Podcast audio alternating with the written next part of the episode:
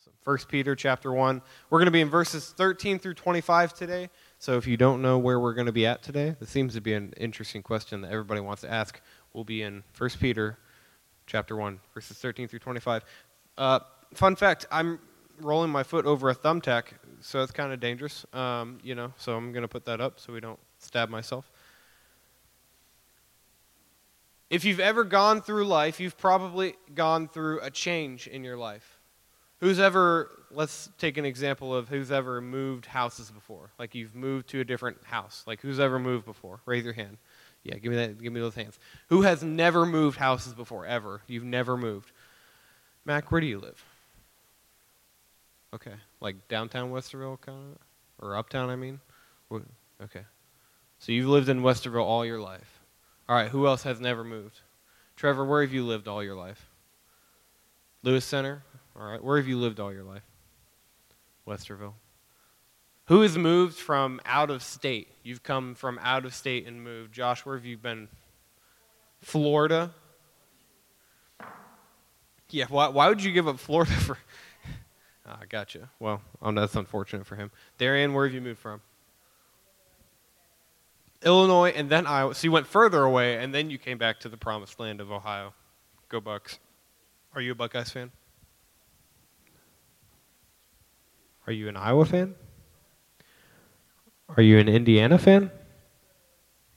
Or, sorry, Illinois? That's unfortunate. Um, anyway. yeah. West Virginia, that explains a lot. I'm just kidding. I'm just kidding. West Virginia is awesome. I love West Virginia. Uh, Jack, where'd you move from? Pennsylvania. Mm, a lot of good history in Pennsylvania. Also, really long highways that are really boring to drive on. Who has moved from out of the country? Like you were out of the country and then you came to the United States. Anybody? There was a couple people before. Parents, so like parents did. Awesome. Well, yeah, not a ton of foreigners, uh, but you know, hey, we. Uh, I think it was Jack who raised his hand, and I was like, Jack Plant, where have you been out of the country and lived? And he said Canada for three weeks. Do you think that's moving? Now here, here's his argument though. He had all of, his family had all of their stuff with them for three weeks in Canada. So is that still moving or is that not moving?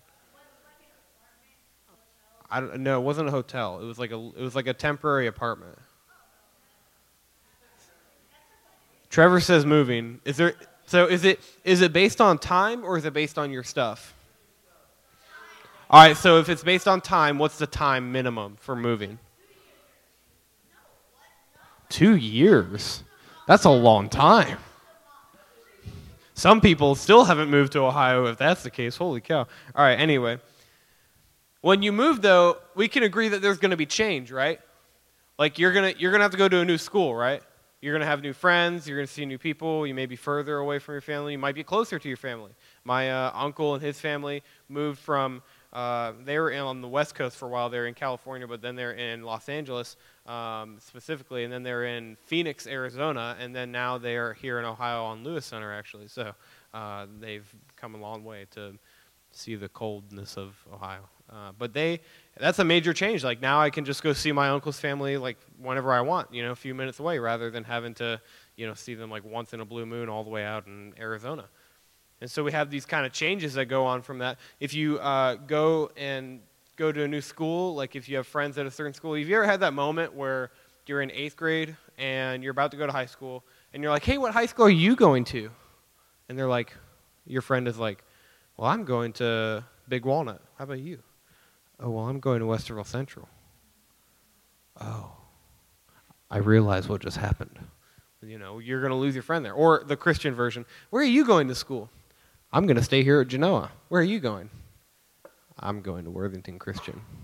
Oof. So, you know, you have that separation. If you go to a new school, you might have to find new friends. If you have a loved one who has a disease or an illness or some kind of cancer, that changes your life and that changes uh, especially their life, but it impacts you as well. If you have, uh, if you, you know, you grow up playing a certain sport. I grew up playing baseball all my life, and then my like junior year of high school, I switched and started playing volleyball, and now I continue playing volleyball, and I love it. But that's like a big change to do that. We go through a lot of changes in life, and we see that these changes can affect different aspects of our lives, but over time we kind of get used to those changes. You know, if you go to a new school, you see new friends, you start to make new friends, and your old friends, you know, maybe you see them once in a while and it's kind of hard at first, but you, eventually you get over it, right? If you have a, even if you have a loved one pass away, that's really hard and it really stinks to have a loved one pass away. But even then, over time, eventually you get more used to it. It kind of becomes more uh, normal. You move on. What I want to talk about today is that First Peter is going to, or Peter specific, specifically in this, uh, the end of this chapter, is going to call us to make a change in our lives that is not just a temporary thing that we can get over, but it's a change of our hearts. It's a change of our entire self. And that change is being in Christ in the earlier parts of this chapter, he talks about Christ is our living hope and the fact that we go through trials and those trials refine us and turn us uh, through fire into something more precious than gold and silver, which is uh, God's workmanship as his sons and daughters in Christ. And so we're going to see that change lived out here, and he's going to call us to that change here in these verses. So let's go ahead and stand. We're going to read uh, some of these verses. I won't read all of it, just probably the first few verses here, but we're going to read. So stand, please, for the reading of God's word, because we believe that this is his scripture revealed to us, and we want to respect that. 1 Peter chapter 1 verse 13 it says therefore with your minds ready for action be sober minded and set your hope completely on the grace to be brought to you at the revelation of Jesus Christ. As obedient children do not be conformed to the desires of your former ignorance but as the one who called you is holy you are also to be holy in all your conduct. For it is written be holy because I am holy let's pray. Father God thank you uh, for this day. Thank you for all that you give us in life Lord we are so blessed, not just here on this earth, but spiritually in the heavens because of your Son, Jesus Christ, because of the redemption that you have brought us through the, his blood. And God, I just pray that you would allow us to live a holy life in response to that. To know your grace and to know your love and to be obedient because of that. God, I pray this in Jesus' name. Amen. You may be seated.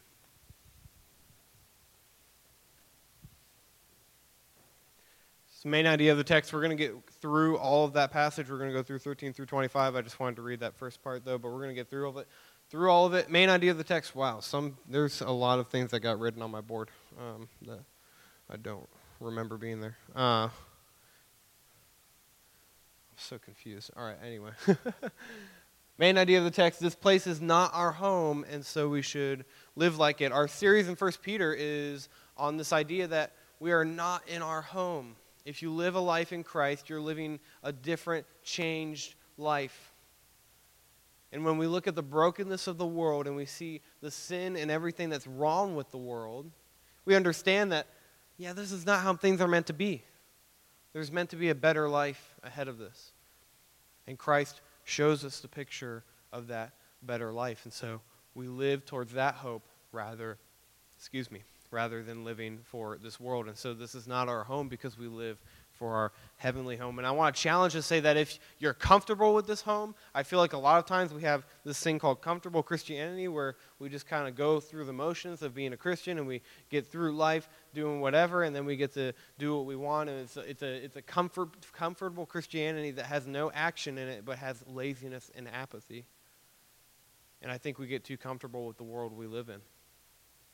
Sure, there are good things and good blessings that we can have in this world, but to live as if this is the only world would be to ignore and disgrace the heavenly places that God has prepared for us when we uh, go to be with Him. And so I want to challenge the way we live today in response to the way that Christ has us living in the future. And so, my first point, uh, the question we're dealing with is how does Peter call us to live in a new walk of life? And we're going to have four points today. I know we're completely against the Baptist tradition. It should be three. Uh, it's usually always three, but we're doing four today. I'm sorry. I'm breaking tradition. So, for, please forgive me. But point number one, anybody want to take a guess at that? I'm going to be in verses 13 and 14 through this. Yeah, take a guess. Yeah, look at that. It's like it was already written up there, and then I erased it when I was looking at the board. Yes, our minds is the answer.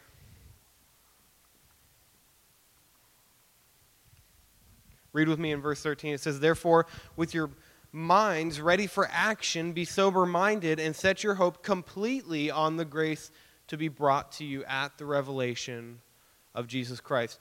Notice that first phrase there. It says, with your minds ready for action. Sometimes translations don't really get the full picture of this uh, message and what it's meant to be, at least in context of what uh, Peter was calling them to. In literal translation, it's talking about girding your loins. Well, what the heck is that, Alex? What does girding your loins mean? So, ladies, have you ever worn a dress before? All right, so if, ladies, if you wear a dress and you have a dress that's like down to your ankles, right? It's kind of hard to run in that dress, right? You, are not just going like taking off script, yay! Like you're gonna like trip some, at some point in that dress, right? Or if you're wearing heels, like it's kind of hard to wear heels and run. Am I right? Tara's like, no, I got that down. Like, okay, if you got that down, wow, good for you. But anyway, it's hard, and so you ever you ever seen the movie Pride and Prejudice or what, read the books Pride and Prejudice, but specifically seen the movies Pride and Prejudice? It's an old one. It's an oldie, but it's like taking place in the 1800s, and you've got these women, and it's like whatever. Anyway, so but when you see in the movies they're wearing like these long dresses, if they have to like run, or if you see this in like the Disney princesses, you know, if they have to run with their dress, what does Cinderella do? She picks the dress up, right? She picks it up so she can, you know, scurry it on along. You know, take throw the drops the slipper in the process, but you know, whatever. So, but she picks up the dress to run along. What Peter is saying here is like, hey guys, gird your loins. So when I say gird your loins, what the uh, early early church members would be wearing, the early Jews would be wearing, is uh, these robes that went down kind of far, but they would have these belts on on their hips, right? And they would pick up their their extra loins, their extra uh, robes, and tuck them into their little belts going on. Gird your loins, tuck them in, and then they'd be able to run and do whatever, right? So he's saying, get ready in such a way that you're going to move. You're going to have intention. You're going to run towards Christ. You're going to run towards the mindset of who Jesus Christ is. So set your minds ready for that. Get your minds prepared for that. How do we get our minds prepared for Christ? We do it through His Word, by understanding what He has to say, what God's Word says to us. And so if we don't have the word consistently on our hearts, then we will be vulnerable to the things of this world. We'll be vulnerable to the comforts and the lies and the sins of this world that is not our home. The longer we lose sight of God's word on our minds, the easier it is to fall into sin. So we have to gird our loins. We have to set our minds towards Christ pointing towards Christ. And he doesn't just say point, point part of your hope towards Christ or sometimes point your hope towards Christ. He says completely, set your hope completely on Christ. I think oftentimes we get distracted by things of this world that seem important to us. Oftentimes we could have good grades. Who has good grades in here? No shame. Like good grades. Like I have good grades. I'm going all A's right now, but you know that's it's right now. It could be it could change. Who's got who plays a sport, right? Who plays a musical instrument or sings or dances? You know, I'm not going to knock like tap dancing or something. That can be real real cool. Uh, anybody do dancing or like ballet? Yeah? Ballet? Awesome. I could never see myself doing that. That would be hard. Anyway, so we have these things that we can be good at, right? And it's not a bad thing to be good at academics. You want to achieve excellence in what you do to bring glory to God. But at the same time, are we putting those in front of God? Are we putting those in the place of God? Is that becoming our idol before God? My brother was a really good baseball player back in the day in high school. He, did anybody go to Olentangy High School? Olentangy, well, middle, the middle school. You got Shanahan? Yeah, so my brother went to Shanahan, and then he went, Are you going to go to Olentangy High School, though? Yeah, so my brother started on the varsity team as a pitcher for Olentangy High School. Uh, he played for the uh, Columbus National Travel League. Uh, the, is it the Bruins? Columbus Bruins is the baseball team? I don't know. Something like that. What? Clippers? No, not, not the. We're not talking minor leagues. Calm down. He wasn't. He was still in high school. Uh, it was like a travel team, but for high school uh, kids. Anyway, so he, he was Point is, he was really good, right? He couldn't hit the ball worth anything though, um, but you know he was good at pitching. So he would pitch, and he got really good, and he ended up throwing his arm out uh, at the end of high school. But he want at the time he wanted to play in college, he wanted to go and play and maybe even possibly make the minor leagues or go to the major leagues. Uh, he was very good. But it came to a point where he had to put that intention of striving towards that goal over God. He wasn't going to church, he wasn't reading his Bible, he wasn't following Jesus Christ. He was simply chasing after his dreams of being a baseball player. And those aren't necessarily bad things on their own, but when we put them in front of God, then it becomes idolatry. It becomes something that takes us away from God. And so we need to continually set our hearts on who God is, even over the temporary things of this world. All right, I spent too much time on that. Second point. Anybody want to guess the second point? I'm in verses 15 and 16. I'm going to give you guys a tip. Look down and look at the text and find out what the point is. Yeah. Our hope? No. 15 and 16. Peter calls us to live a new walk in life through what? No. I mean, true, yes, but not the point I'm making. What does the verse say? Read with me in verse 16. For it is written, Be holy because I am holy. Holiness. All right, I'm going to spell this. And some of you might see this and you might think, Is that how you're supposed to spell holiness? I promise you it is. And you can look it up if you don't believe me. That's not a D, that is an O and then an L. They're just really close together. Don't make fun of me. Holiness. H O L I N E S S, holiness. Give me the spelling bee championship. All right, you know what? You know what? Fine. All right, whatever. Okay. Holiness. Read verse 15 with me. But as the one who called you is holy, you are also to be holy in all of your conduct, for it is written, Be holy because I am holy. Is that highlighted or italicized or have quotes around it, that, that last phrase there in verse 16? Be holy uh, because I am holy? Yes, right? So it's a quote. So it's a quote, and if you even look at the bottom of your Bible, you can. I'm teaching you how to use your Bible. At the bottom of your Bible, it'll have like a it'll have like a marker on where the verse is, and it'll be referencing something at the bottom of your Bible with the page there. It's trying to tell you where it's referencing that from. Specifically, this is referencing Leviticus. Uh, I think in this one it says Leviticus 11, 44 and 45, but there's also I think Leviticus 20. I think has it. But there's a couple of different places in Leviticus that has this phrase: "Be holy because I am holy." Who's holy?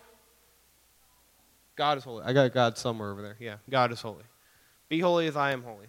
First off, I just want to point out that if you if anyone ever tells you Jesus Christ never claimed to be God, well, this is definitely a place where we're equating Jesus Christ with who God is. Uh, be holy because I am holy. And he's equating, uh, Peter is equating that with Jesus Christ. He's saying that Jesus Christ is holy as God is holy because Jesus Christ is God.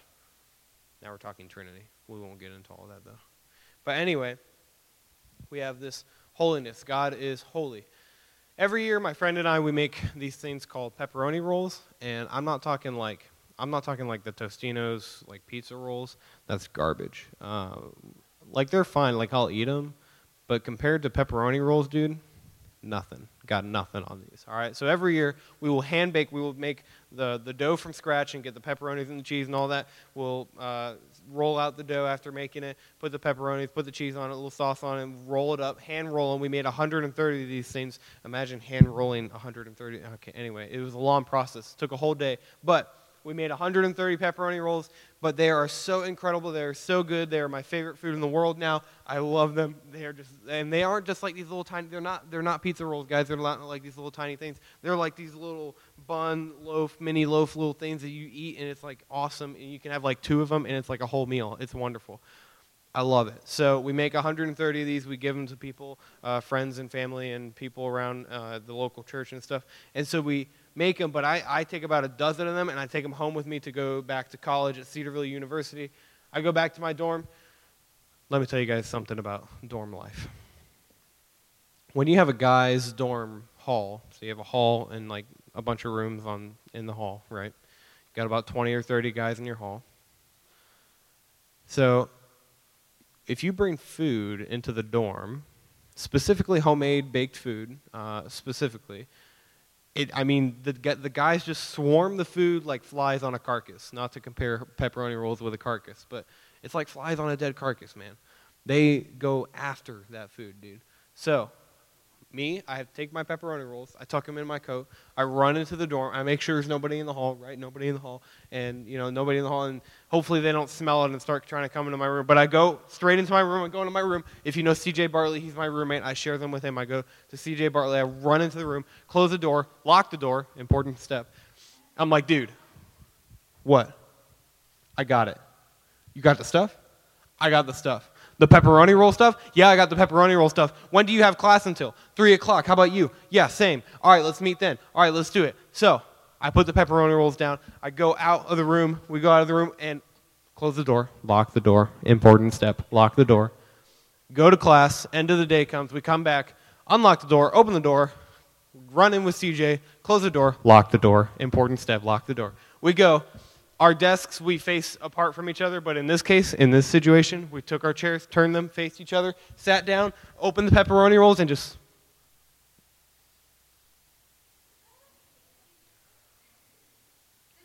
just look at each other. No words need to be said. The eye contact it says it all. It says it all. Like it's, it's as if we're communicating like oh this is so good. Like i wouldn't pass up anything for this it's incredible. Thank, thanks be to the Lord. We eat about half of them in that setting. We just eat them all. Uh, eventually, like in, in within a day or two, they're gone. but they are the most incredible things because they we, we set apart that time. We set apart that moment so that we could eat the pepperoni rolls because they're so good and we love them so much. God, in the same way, is set apart. Now, I'm not. Don't hear me say that God is equivalent to a pepperoni roll, because uh, it's not. But in the same way, we set apart God as the same where we want to be with God. We want to hear from God. We love God because He is holy. Being holy doesn't just mean being pure or righteous or perfect, though all those things are true. It also means being set apart from everything else. I have this equation up here. Uh, someone rewrote it. I'm going to write it bigger, though. So, we've got God, right?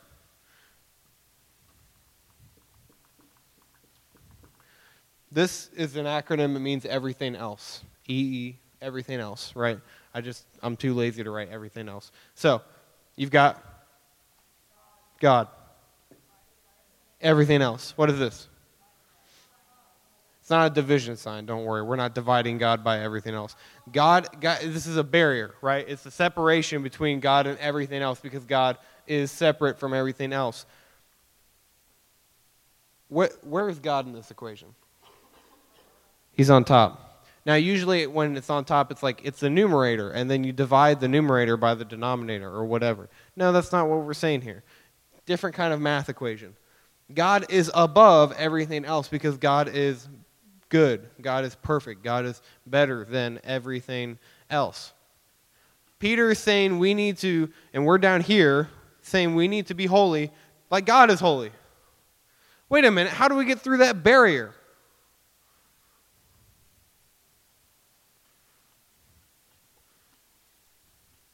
Look at the cross. I just came up with that on the spot. But through the cross of Christ, we are able to be holy because he has died for us, because we take on his identity. And so Peter says, Your life should change because of what Christ has done. So we should try and be holy as God is holy. We want to be set apart. What was that, Wyatt? Thanks, man. I just, I literally, like, just as I'm going, just came up with that. But thank you for that analogy. Uh, too bad the recording, no one on the recording would be able to see that analogy. That's the, that's the worst part about illustrations like that. Anyway, so, holiness. Now, look at our third point. Anybody want to take a guess? I don't know. I may not give you much time to guess. I'm looking at verse 17, like in the middle of verse 17. Yeah, I'm not going to. It'll take a while. We're looking at reverence. How does Peter call us to live our life? With reverence. Read with me in verse 17. It says, If you appeal to the Father who judges impartially according to each one's works, you are too to conduct yourselves in reverence during your time living as strangers. Bless you. To conduct ourselves with reverence or with fear or with awe towards God. Here's the problem is we need to understand the fact that we might be able to be holy like God because of the cross, but that doesn't mean that we are God. We are still in the everything else category. And so we need to understand where God is in this equation and understand that we are under Him, with Him as our authority, as our ultimate authority. We can be holy like Him, but that doesn't mean we are God. That's a far stretched statement to say that because we can be holy like God doesn't mean that we are. And even if we try to be holy like God is, we're still going to mess up here on this earth because we're still in an earth with brokenness and with sadness and sorrow and things that go wrong. Hey, who's who's sinned like today? I think every hand should be raised because like every day we sin. We still mess up. Even with Christ, we still mess up. So we still need God. We still need to understand our place before God. So we should live with this awe in realizing that He is our Lord, that He is perfect, that He is holy, and that He has died for us, that His blood, that the blood of Christ has been at work for us so that we can be with Him, that we can be in right relation with Him. And so we should have reverence towards the Lord. And then finally, last point, um, verse 22. Anybody want to take a guess? What did you say? Who said? Who said? What'd you say? Love. Yeah, exactly. First try. Got it. Josh is just on the money. That E was tilted. Thank you. Thank you, Carter. You can actually read that. You're right. I was, I was afraid I was going to have to write it in Greek because apparently my Greek handwriting is better than my English handwriting. Um, you guys know the word for love, right, in Greek? What kind of love should we have? Should we have Agape, yeah, dude.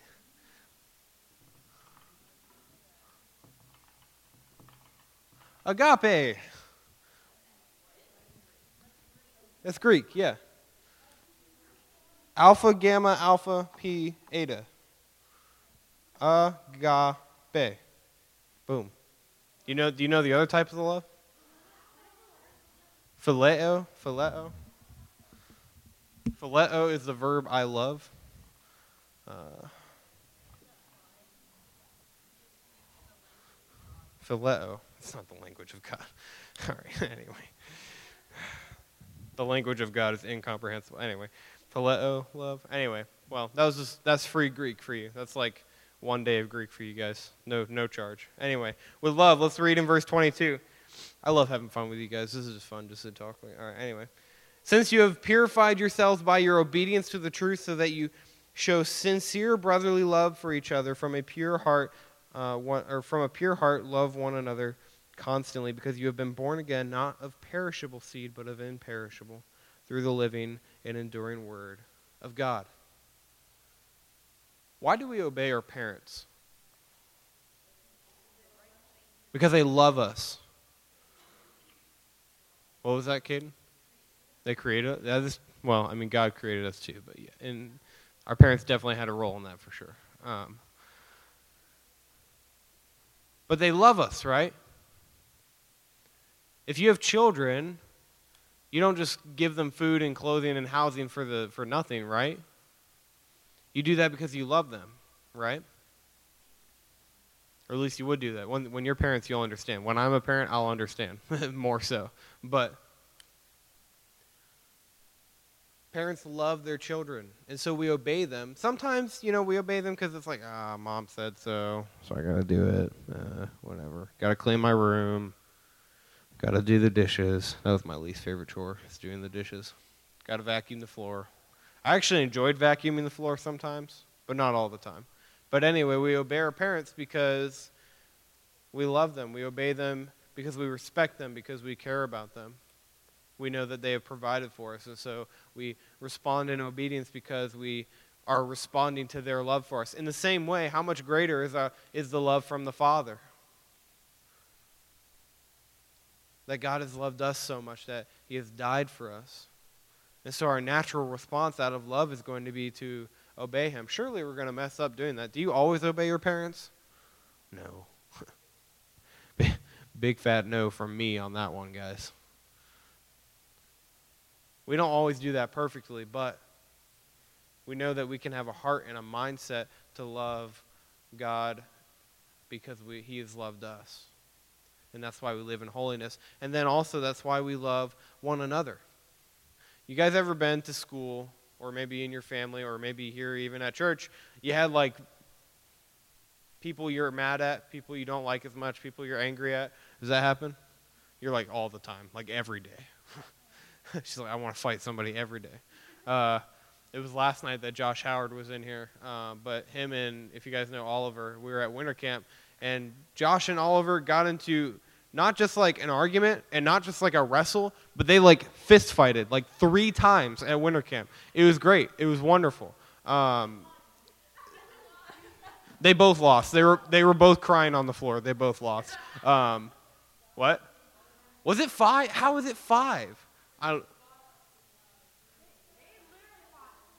anyway, they were fighting and anyway, anyway, anyway. They were fighting and bickering with each other all the time, right? They were going at it with each other.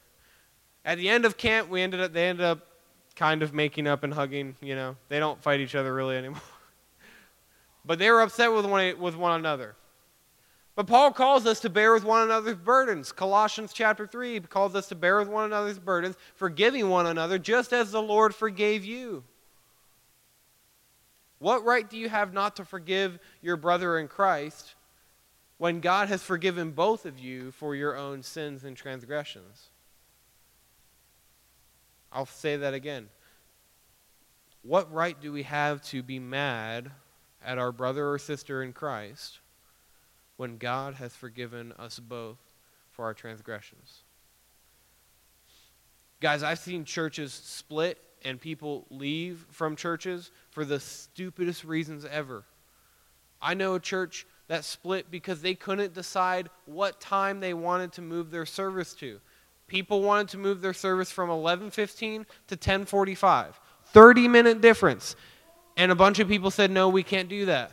And so then they split and now they're now they're split. Well, they they they wanted to have two. Uh, it's a complicated situation. Anyway, they split over a change of time for a service. I've seen a family leave because they just they don't like the style of music that people play, or they don't like how this person plays the music or how this person sings. I've seen people leave the church for the dumbest reasons, but I've also seen people leave the church for some pretty serious reasons too. Here's the reality we don't live in a perfect world with a perfect church. Do you guys know a perfect church? Point me to it.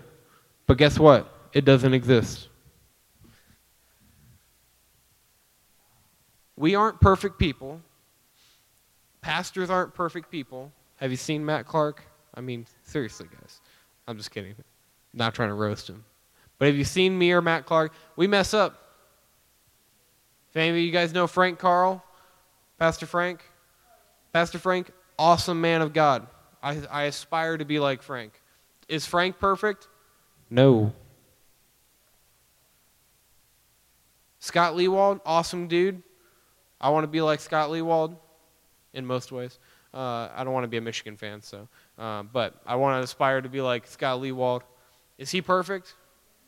Did you say yes? Kellen's like, yes. Scott Lewald is perfect.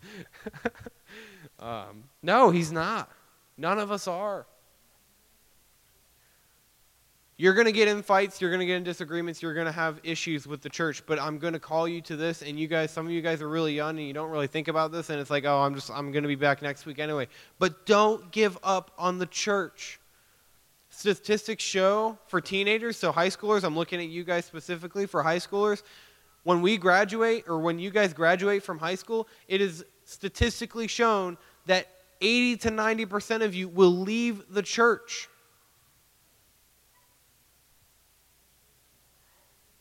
If they were growing, even if they were growing up in church, they've always been in the church. It is statistically shown that 80% or more of teenagers after going through college will leave the church, either out of apathy for not finding a church where their college is, or for rejecting the church for what they do and say because oftentimes we're hypocrites in the way that we act because we hate on one another, but we preach a gospel about a God who loves us.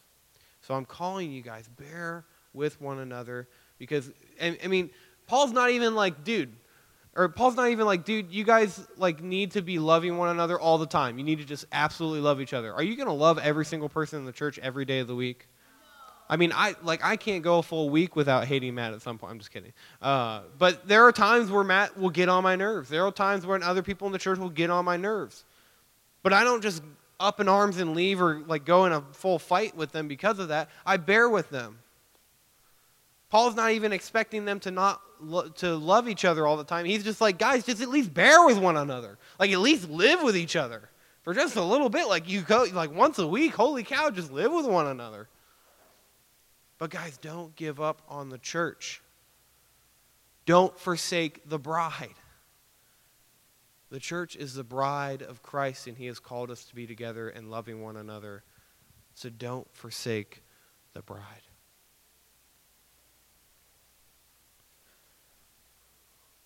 We live a life of love towards God and a love towards other people because of our new walk in Christ. We talk about why Peter calls us to live, or how, sorry, how uh, Peter calls us to live in a new walk of life because this is not our home. For those who are in Christ, this is not our home, but we're looking towards a heavenly home. But we live now understanding that we want to live as set apart with love towards one another. But that only starts with a relationship with Jesus Christ. And so if you don't know that Jesus Christ has come down in the form of man as God, to live the perfect life that we cannot live. He lived the holy life without any sin, but we cannot live a perfectly holy life without any sin. We can't do that, and so we sinned against God. And so we deserve punishment from God, but God, in His mercy, in His grace, and in His power, has died on the cross and has been able to pay the debt for all of us. His blood poured out, literally poured out, when they stabbed His side to confirm that He was dead his blood. It didn't spurt out in a way that said he was alive. I know it's kind of gross to think about, but it poured out in liquid and water form because he was already dead. Because his heart wasn't pumping anymore. And he died and was buried, and on the third day he was raised into a new walk of light, or sorry, life. And for those who believe and repent of their sins and believe in him, they you you also can die to your sin, to die to your flesh, and walk in a new life with Christ, seeing the glory and the holiness of who God is. So if you don't know that, I challenge you to pray about that, to think about that, and to talk to someone here if you want to talk to Dr. Uh, Dr. G or to me or another uh, leader or to Matt we can talk to you about that. But I'm serious. If you want to start that relationship, if you have any doubt that you don't have that relationship, or sorry, if you have any doubt about having that relationship, talk to somebody. If you want to know Christ, if you want to live a new life looking towards the heavenly places, talk to somebody. This is not our home. So if you're in Christ, live like it. Let's pray. Father God, thank you for your blood, for your Son who has paid the penalty for us, who has given it all so that we may be with you. God, let us be holy because you are holy. Let us bring love to those around us because you have loved us. And let us set our minds completely on the hope of your Son, Jesus Christ. God, we love you. And we pray this in Jesus' name. Amen.